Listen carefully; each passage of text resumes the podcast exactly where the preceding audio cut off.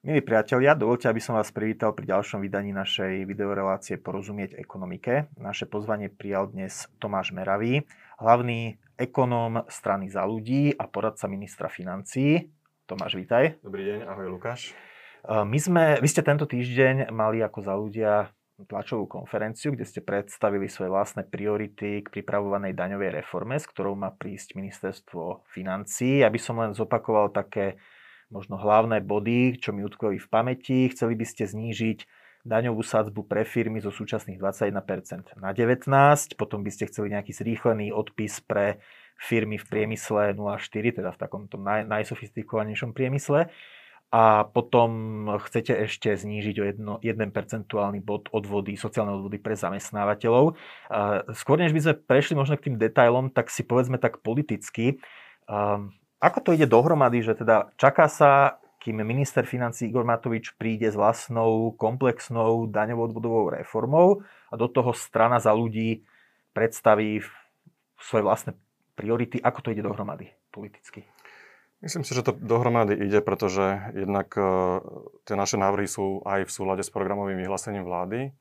Uh, samozrejme reflektujú aj náš politický program a my vlastne dlhodobo sa snažíme tieto návrhy presadzovať. Ja som samozrejme hovoril o týchto veciach už minulý rok s vtedajším ministrom financií Jánom Hegerom a aj Igorovi Matovičovi som tieto návrhy predostrel. Takže z našej strany je to, myslím, korektné. A myslím si, že je úplne v poriadku, ak sa o takýchto veciach debatuje verejne. Samozrejme, ja nie som hovorca ministerstva financií, ministerstvo, ja som poradca ministerstva financií a za akým návrhom definitívne príde, to, to sa musíte ich spýtať na tlačové alebo teda na ministra Matoviča. Každopádne ten dôvod, prečo prichádzame s týmto je, že chceme tie veci aj trochu urýchliť, vytvoriť nejaký tlak, otvoriť aj verejnú diskusiu samozrejme, lebo politika o takýchto veciach, ktorá sa dotýka prakticky všetkých ľudí na Slovensku. Myslím, že je úplne v poriadku, ak sa robí verejne, ak sa, ak sa o nej hovorí. No a e, hlavne my to nerobíme samozrejme kvôli našim preferenciám, ale preto, pretože e, krajina si myslím, že takéto reformy potrebuje. Nehrozí ale teraz, že napríklad ďalší koaliční partneri teraz prídu s vlastnými predstavami o daňovo-odvodovej reformy, kde sa možno budete líšiť a potom sa to celé tak utopí v spore o, o sadzby, o odpočítateľné položky a podobne? Ale veď nech prídu, nech prídu s vlastnými, odvo- s vlastnými návrhmi na dania a odvody. Uh, treba si potom sadnúť samozrejme za rokovací stôl. My sme už za rokovacím stôlom aj sedeli, len jednoducho ja mám pocit, že to trvá príliš dlho. Uh, najskôr taká otázka, prečo Slovensko vôbec potrebuje daňovú odvodovú reformu? Prečo zase potrebujeme meniť dane? Reformy je treba robiť kontinuálne, pretože svet sa neustále mení. Ten svet okolo nás nestojí na mieste. Fungujeme v konkurenčnom prostredí a žiaľ, Slovensko malo v uplynulých rokoch už značné ekonomické problémy. Samozrejme, chceme na jednej strane posilniť ekonomiku po tom pandemickom období, aby sme rýchlejšie vedeli z nej vyrásť, ale chceme aj riešiť dlhodobé štrukturálne problémy Slovenska. Naozaj, keď sa pozrieme najmä na uplynulé volebné obdobie, keď tu bola posledná vláda Smeru, tak ten výkon ekonomiky bol naozaj veľmi tristný. Mali sme napríklad najpomalší ekonomický rast v celom regióne Strednej a Východnej Európe. Dlhodobý, teda počas tých štyroch rokov. Ja by som to možno mohol ďalej ukázať na, na, tento, na tomto grafe. Skúsme priblížiť. dva celé deväť percent priemerný ekonomický po, rast. Čiže ten, ten posledný stĺpček, ten, ten najmenší, to je Slovensko. Je Slovensko a, a ostatné sú ostatné krajiny Strednej a Východnej Európy. Uh-huh. Uh, veľmi nízke investície. Sme na poslednom mieste vo vé štyri, čo sa týka prílevu priamých zahraničných investícií. Minulý rok dokonca sme mali čistý odlev priamých zahraničných uh-huh. investícií, aj hrubé fixné investície, čo je vlastne jeden komponent há dé pé ako celkové investície v ekonomike. Uh, takisto u nás sa vyvíjali negatívne, začal čo v okolitých krajinách rástli. Uh, tým pádom samozrejme uh, rastú, pomal, rastú pomaly mzdy. Ja vám pri, môžem pripomenúť napríklad porovnanie s Českom. Hej? Uh-huh. Česko je v zásade krajina, ktorá je o niečo bohatšia ako Slovensko uh-huh. dlhodobo a keby sme mali zdravú, zdravý ekonomický vývoj, tak by sme mali Česko dobiehať, uh-huh. aby sme sa k nim približovali. Dobre, čiže čo, čo vidíme tuto na grafe? Červené je Česko, modré je Slovensko a toto, toto je rast nominálnych miest a toto je rast reálnych miest. Čiže vidíme, že Česi rastú rýchlejšie. Rýchlejšie a je to dlhodobý vývoj. Hej? Čiže a ide o mzdy, ktoré sú teda áno, to, čo ľudia to, to cítia. To, to, to, čo, to, čo cítia bežní ľudia, čiže nie ide len o zisky podnikateľov, ale ide naozaj o, zi, o, o mzdy bežných ľudí. A tým, že samozrejme, keď Česko má vyšší ekonomický rast ako Slovensko, tak namiesto toho, aby sme ich dobiehali, tak oni sa nám vzdialujú. A tým pádom je tá životná úroveň, tam ide rýchlejšie vpred ako u nás. Naozaj proste treba Treba to podnikateľské prostredie podporiť. Samozrejme, dane nie sú jediný faktor. Určite do toho hra, hrajú aj také veci ako vymožiteľnosť práva, celkový imidž krajín. Hej, ten naozaj nebol dobrý v posledných rokoch kvôli, kvôli Kuciakovej vražde. Boli chaotické, nezmyselné legislatívne zmeny. A preto prichádzame s takýmto návrhom opatrení. Samozrejme, uvedomujeme si, že situácia v rozpočte je zložitá. Na tento rok by sme mali mať naplánovaný deficit desať percent v závislosti od toho, či teda budeme mať tretiu vlnu pandémie na jeseň. Možno ani nemusí byť taký vysoký, možno bude iba nejaké osem percent. Všade sú teraz, všade sú teraz také deficity, taká je žiaľ situácia. No a práve pred, ale práve preto, že máme takú komplikovanú situáciu, myslím si, že treba si teraz urobiť domáce úlohy, aby sme potom z tej pandémie vedeli výjsť lepšie. Aby sme mohli rýchlo rásť. Áno, aby sme, aby, aby sme z nej vyrástli, aby sme sa potom odrazili od toho dna, aby sme rýchlejšie, rýchlejšie vyrástli. No ja sa ťa spýtam na tú sadzbu, teda devätnásť percent to vyvoláva teda možno tie zlaté časy, kedy Slovensko dosahovalo naozaj, že päť, šesť, sedem, osem percentný rast ešte v predminulom desaťročí. Ja si veľmi dobre pamätám, že v časoch teda tej rovnej dane bola aj situácia taká, že firmy sa na Slovensko preregistrovali napríklad z Maďarska, lebo tu boli, lebo tu boli nižšie dane z príjmov právnických osôb. Dnes je ale taká situácia, že teda tá daň pre firmy je na Slovensku dvadsaťjeden percent, v Česku devätnásť percent, v Poľsku devätnásť percent, v Maďarsku myslím, že je to len dokonca deväť percent.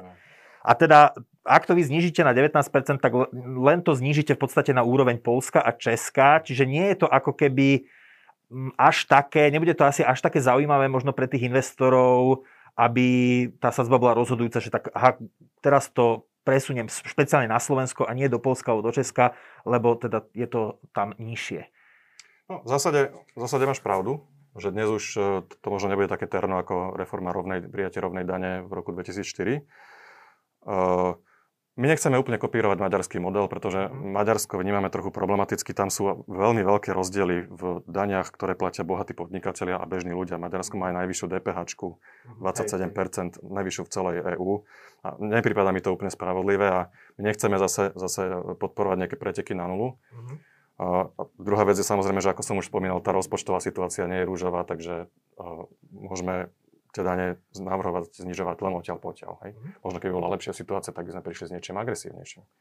No, no ale a tretia vec, čo chcem, čo chcem povedať, je, že práve preto tam dávame do toho balíčka aj ďalšie opatrenia. Sú to napríklad uh, super odpis pre, pre Industry štyri bodka nula. My máme vlastne veľmi silný automobilový sektor, takže tam si myslím, že tam, tam by to zavážilo, lebo to je niečo, čo je relevantné pre našu ekonomiku. Takisto sme navrhovali aj uplynulý rok uh, zvýšenie a aj reformu super odpočtu pre vedu a výskum. Ja sa napríklad stretávam s podnetmi od podnikateľského sektora, že ten super odpočet je na Slovensku v zásade dobrý, len je slabší ako v okolitých krajinách a je trošku problematicky nastavený. Lebo on sa totiž uplatňuje na, na zisk v podstate, na zisk firmy.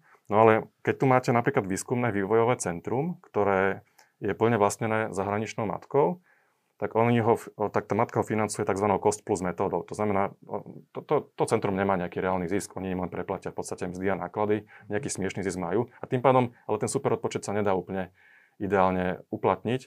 Môže si ho uplatniť také firmy, ktoré, kde majú nejakú výrobu a k tomu aj nejakú, napríklad nejaký výskum, vtedy, ak z tej výroby dosahujú zisk. Ale ak chceme napríklad výskumové centra, takéto špecializované, tak by bolo dobré, keby sa ten super odpočet dal uplatniť nie na zisk, ale napríklad na tržby alebo na osobné náklady zamestnancov. Hej. Čiže takéto návrhy sme dávali už, už Edovi Hegerovi. No a ďalšia vec, ktorú navrhujeme, je aj zníženie odvodov, minimálne o to jedno percento. Hej. Len tam, je, tam sú veľké rozpočtové dopady, tristosedemdesiat miliónov eur. A viete, vznikne, že z ktorého balíka teda sociálneho poistenia by to... To je v zásade jedno, lebo to sa aj tak všetko, to sa aj tak všetko zlieva sociálne poistenie do jedného, do jedného mešca. Nemalo by to vplyv na dôchodky, pretože dôchodky sú prepočítané podľa vymerávacieho základu, nie podľa, podľa odvodov, ktoré platíte. No samozrejme by tým vznikol istý deficit v sociálnej poistení, ktorý bolo treba vyfinancovať cez všeobecnú pokladničnú správu. O to už zachádzam trochu do detailov. Mm-hmm. No ale bolo by to podľa mňa vhodné preto, aby sa tým firmám uvoľnilo a samozrejme tým by aj vznikol priestor pre vyšší rast miest, pretože samozrejme, keď máte vysoké odvody, tak tá firma nemôže tým zamestnancom dať, dať o toľko vyšší plat. Vy ste celkom prejavili aj takú zodpovednosť, že ste povedali, že bude to stať asi sedemsto miliónov eur, Vybežne, no. Lebo je veľmi ľahké prísť so znížením daní, ale väčšinou tí, ktorí s tým prichádzajú, tak nepovedia, že koľko to bude stáť a kde by, kde by to zobrali. A hovoríte, že by ste to teda chceli vykryť spotrebnými daňami na alkohol a cigarety. A potom ste spomínali teda daň z nehnuteľnosti. A tá daň z nehnuteľnosti, to je tak, taký evergreen, o tom aj často hovoria experti, povedzme, z, ministra, z ministerstva financií, ale tam to naráža na ten problém, že my na Slovensku nie sme úplne údajne schopní vytvoriť tie cenové mapy tých nehnuteľností. Čiže, ano. čiže, čiže je to vôbec realistické vyfinancovať to práve napríklad z dane, zo zvýšenej dane z nehnuteľnosti, no ktorá ešte bude navyše politicky veľmi nepopulárna. No a práve preto tá, tá daň tam hrá len takú veľmi čiastkovú úlohu, pretože ja si nemyslím, že, že by bolo dobré nejak skokovito zvyšovať, ale samozrejme je to, je to istý, vidím tam istý priestor, keďže tá daň je stále na Slovensku veľmi nízka. Je to, je to zároveň príjmom samospráv a tým, že tá daň je nízka, tak potom samosprávy majú veľmi obmedzenú nejakú vlastnú finančnú autonómiu. Sú, u nás sú samosprávy veľmi odkazané na podielové dania na dotácie od štátu. Uh, takže, takže by to aj uvoľnilo trochu ruky, ruky samosprávam, keby si vedeli vlastné dane, ako kebyže sami vyberať. Teda, ale hovorím, že v tomto čiastková, či... je, to, je to iba čiastkový. Mm-hmm. My, sme to, my sme zámerne nechceli robiť nejaké skokovité zmeny, lebo mm-hmm. tu existujú rôzne návrhy, že strojnásobiť tú daň, tu lietali všelijaké klepy a rôzne takéto... Troška až Hausnumera, no, také že? Všelijaké, no. Čiže toto to, to, to, to, to nie je podľa mňa úplne realistické. Ale myslím si, že napríklad ten posun od, od zdaňovania príjmu a ekonomickej aktivity k spotrebe, k ekologickým daňam alebo k majetkovým, že, že jednak je to aj v súlade s tým, čo odporúčajú experti, napríklad aj O E C D, aj domáci ekonomovia. Zároveň je to aj v súlade s tým, čo hovorí programe vyhlásenia vlády. A myslím si, že zároveň by ten daňový systém bol aj efektívnejší a aj spravodlivejší, pretože by sa... My dnes máme takú situáciu, že vlastne máme na jednej strane pomerne vysoké tie dane z tej samotnej aktivity, ale najmä bohatší ľudia, takí, čo sú vlastníci firiem, oni si, oni si vedia rôznymi spôsobmi ten, tento, tú daň optimalizovať a potom si nakúpia za to nehnuteľnosti, luxusné autá. A veľmi ťažko sa, naháňa, sa naháňajú tie peniaze cez tú daň z príjmu. Hej? Takže, takže my tiež vlastne t- ten dôvod, prečo sme prišli s týmto balíčkom, je, aby sa to zdanenie presunulo od samotnej tej aktivity potom na tú spotrebu a na ten majetok. A tam ho vieme aj potom efektívnejšie zachytiť cez dane, lebo to auto neskryjete. Hej? To, ten dom, ten niekde stojí. Hej? Takže, takže, takže určite by to bola istá cesta k takému, také väčšej spravodlivosti toho daňového systému. Ten, kto dnes najviac platí dane, ten, kto nesie najväčšie daňové bremeno je bežný zamestnanec. Nie sú to, nie sú to bohatí podnikatelia. A to je vlastne moja ďalšia otázka. Vy ste teda, vaše návrhy ako strany Za ľudí sa sústredili teda najmä na uh, daň z príjmu právnických osôb. Čo daň z príjmov fyzických osôb a prípadne D P H? Bude, budete predkladať aj nejaké návrhy, alebo... Zatiaľ v tejto situácii, najmä keď sa pozrieme na to, v akom stave je rozpočet a v akom stave je ekonomika a kde vidíme tie najväčšie problémy v našom daňovom systéme, tak zatiaľ navrhujeme toto. Nevylučujem, že v budúcnosti by sme navrhli aj iné opatrenia. Čo sa týka dane z príjmov fyzických osôb, tam ja osobne by som kľudne bol aj za to, aby sme sa vrátili k jednej sadzbe, teda k rovnej dani a zrušili tú vyššiu dvadsaťpäť percentnú. Ale Igor Matovič sa už, sa už niekedy v minulosti vyjadril, že, že návrat k rovnej dani nebude, takže nechceme zbytočne navrhovať veci, o ktorých vieme, že neprejde, neprejdú. A zároveň platí, že, že daň z príjmu fyzických osôb vo všeobecnosti na Slovensku je relatívne nízka a ani nie je považovaná za taký veľký problém. Skôr to, čo uh, vadí, sú tie vysoké odvody. A preto sme sa zamerali napríklad na to zniž, na zniženie odvodov. A čo sa týka DPHčky... Uh, Tam sa dokonca hovorí o jej zvýšení, no, z ktorej by mala byť potom financovaná rodinná politika. To boli také mediálne šumy, ktoré nechcem komentovať, lebo, lebo nič konkrétne nemám. No, prišiel s tým minister financií? No, to hovorím, že, že žiadnu, my, sme, my sme ako strana žiadnu oficiálnu ponuku nedostali a ani na ministerstve financií takéto nejaké skutočne oficiálne prepočtové materiály akože neboli. Hej, to, to boli všelijaké také šumy, úvahy, ale Presnejšie, mám pocit, že to uniklo, že nebol to priamo minister financií, kto to povedal, že to tak uniklo z ministerstva. Vieš, vieš, vždy, akože kadejaké teoretické úvahy môžu byť, ale akože nikdy, nikdy takéto niečo nepresiahlo do nejakej oficiálnej, do nejakej oficiálnej roviny. A samozrejme, že s takým niečím ako zvýšenie dé pé há na dvadsaťpäť percent by sme nesúhlasili, že to je drastické, hej. Uh-huh. Ja som zároveň človek, ktorý nehovorí, že nikdy žiadnu daň nemôžno zvýšiť, alebo ani DPHčku nikdy zvýšiť. Ja hovorím, že by to malo byť opatrenie, k ktorému pristúpime až ako k poslednej možnosti, keď nám bude veľmi tiec do topánok. A zatiaľ si myslím, že to nie je potrebné. Mali by sme hľadať nejaké iné zdroje a toto by mala byť až taká posledná možnosť. Aj preto, že chceme na, naozaj, aby tá ekonomika potom začala opäť rýchlejšie rásť a nechceme, nechceme podlamovať tú spotrebu. To je zase druhá vec vlastne, že mnohí teda tí malí a strední podnikatelia, ktorí povedzme pôsobia aj v oblastiach ako je gastro, hotelierstvo, mm. reštauračné zariadenia, proste, že jednoducho častokrát krachovali alebo museli zatvoriť svoje prevádzky alebo išli robiť do úplne iných odvetví. Myslíš, že, títo, že sa podarí povedzme tieto odvetvia, ktoré boli zvlášť zasiahnuté koronakrízou, rýchlo reaktivovať tak, aby sa znova prispôsobili a, a povedzme kompenzovali tie straty z posledných rokov? Že bude možné znova toto odvetvie naštartovať? Ja som vlastne aj členom ekonomického krízového štábu, ktorý dnes už je trochu utlmený, ale v zásade aj tieto veci sa tam riešili. Podľa tých informácií, ktoré sme mali, tak priemerný prepad tržieb v tomto odvetví bol tridsať percent, ale sú aj firmy, ktoré mali osemdesiat percent na prepady. Takže si uvedomujem tú, tú dramatickú situáciu v mnohých prípadoch a preto som aj ja tlačil, aj naša strana tlačila na to, aby sa zvýšili príspevky pomoci pre podnikateľov, aby sa tá pomoc celkovo proste zjednodušila, zrýchlila. Zároveň si ale nemyslím, že riešením tej situácie je teraz znižovať selektívne sadzbu dé pé há pre toto odvetvie, pretože to nie je ani adresné. A ani si myslím, že to nie je... Že, že, že ono by to bolo chytanie toho problému za opačný koniec. A v zásade, ak niekomu prepadnú sa tržby osemdesiat percent, tak si nemyslím, že zníženie dé pé há mu nejak veľmi pomôže. A druhá vec je, že, že nie je to adresné, to znamená, že sú aj gastrofirmy, ktorým sa cez túto krízu celkom dobre darilo. McDonald's a podobné.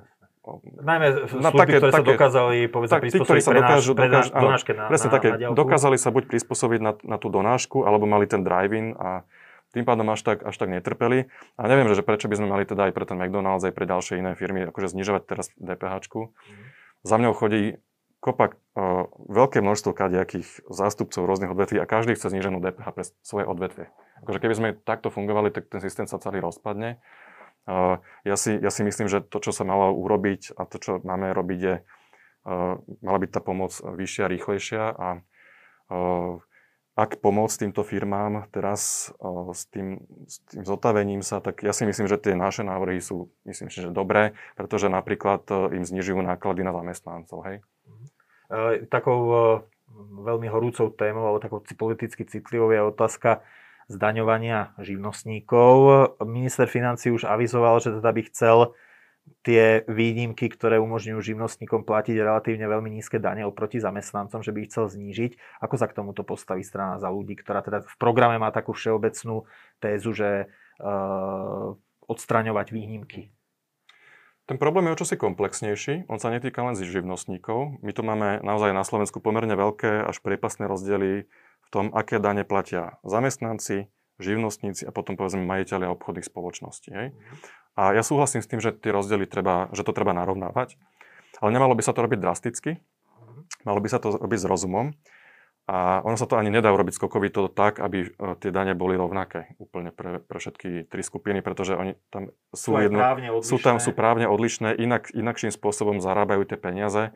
Napríklad nemá zmysel, aby človek, ktorý žije z, zo zisku, z dividend, platil z toho sociálne poistenie, pretože pre ňoho prechod na dôchodkový vek neznamená automaticky stratu príjmu. Hej? Preto ani v zahraničí typicky podnikatelia nie, nie sú povinne, pla, povinni platiť sociálne poistenie. Hej. Oni sa môžu pripoistiť alebo platia z nejakého základu, ktorý si zvolia, ale nie sú zdanené dividendy aj tridsiatimi percentami sociálne poistenia. Však to tak nefunguje ani v zahraničí. No a pri živnostníkoch tam áno, tam existujú isté, isté diery a isté nerovnováhy, ale nepovažujem celkom za šťastné uh, robiť z, z nich takého veľkého bubáka alebo teraz hádzať uh, tú, celú tú pozornosť len na nich. Uh, mnoho tých živnostníkov má nízke príjmy, aj tí novinári, to nie sú nejakí milionári. Um, Viem si predstaviť, že by sme pristúpili k, treba k úprave tých, tých, tých paušálnych výdavkov, alebo že by sme nechali... nechali keď dnes živnostník má založenú živnosť, alebo keď ju má prerušenú a potom prvý rok ju vykonáva, tak napríklad platí iba zdravotné odvody z minimálneho základu, ale neplatí napríklad sociálne. To je podľa mňa istá diera v systéme, čiže ja si viem predstaviť, že by napríklad prvý rok to sociálne poistenie bolo aspoň z minimálneho základu. Nech sú tí ľudia potom aj dôchodkov poistení, nech sa im to proste zaratovať do dôchodku. Čiže nejaké takéto zmeny, takými postupnými krokmi, nejakými, ktoré sú odôvodniteľné, si to viem predstaviť, ale absolútne zrušiť paušálne výdavky alebo teraz skokovite všetkým živnostníkom zvýšil dane, nepríde mi to. Mne sa to aj, aj, mne sa to aj vnútorne bridí, lebo ja som proste pravicovo orientovaný človek, ktorý proste chce, aby ľudia si mohli na seba zarobiť.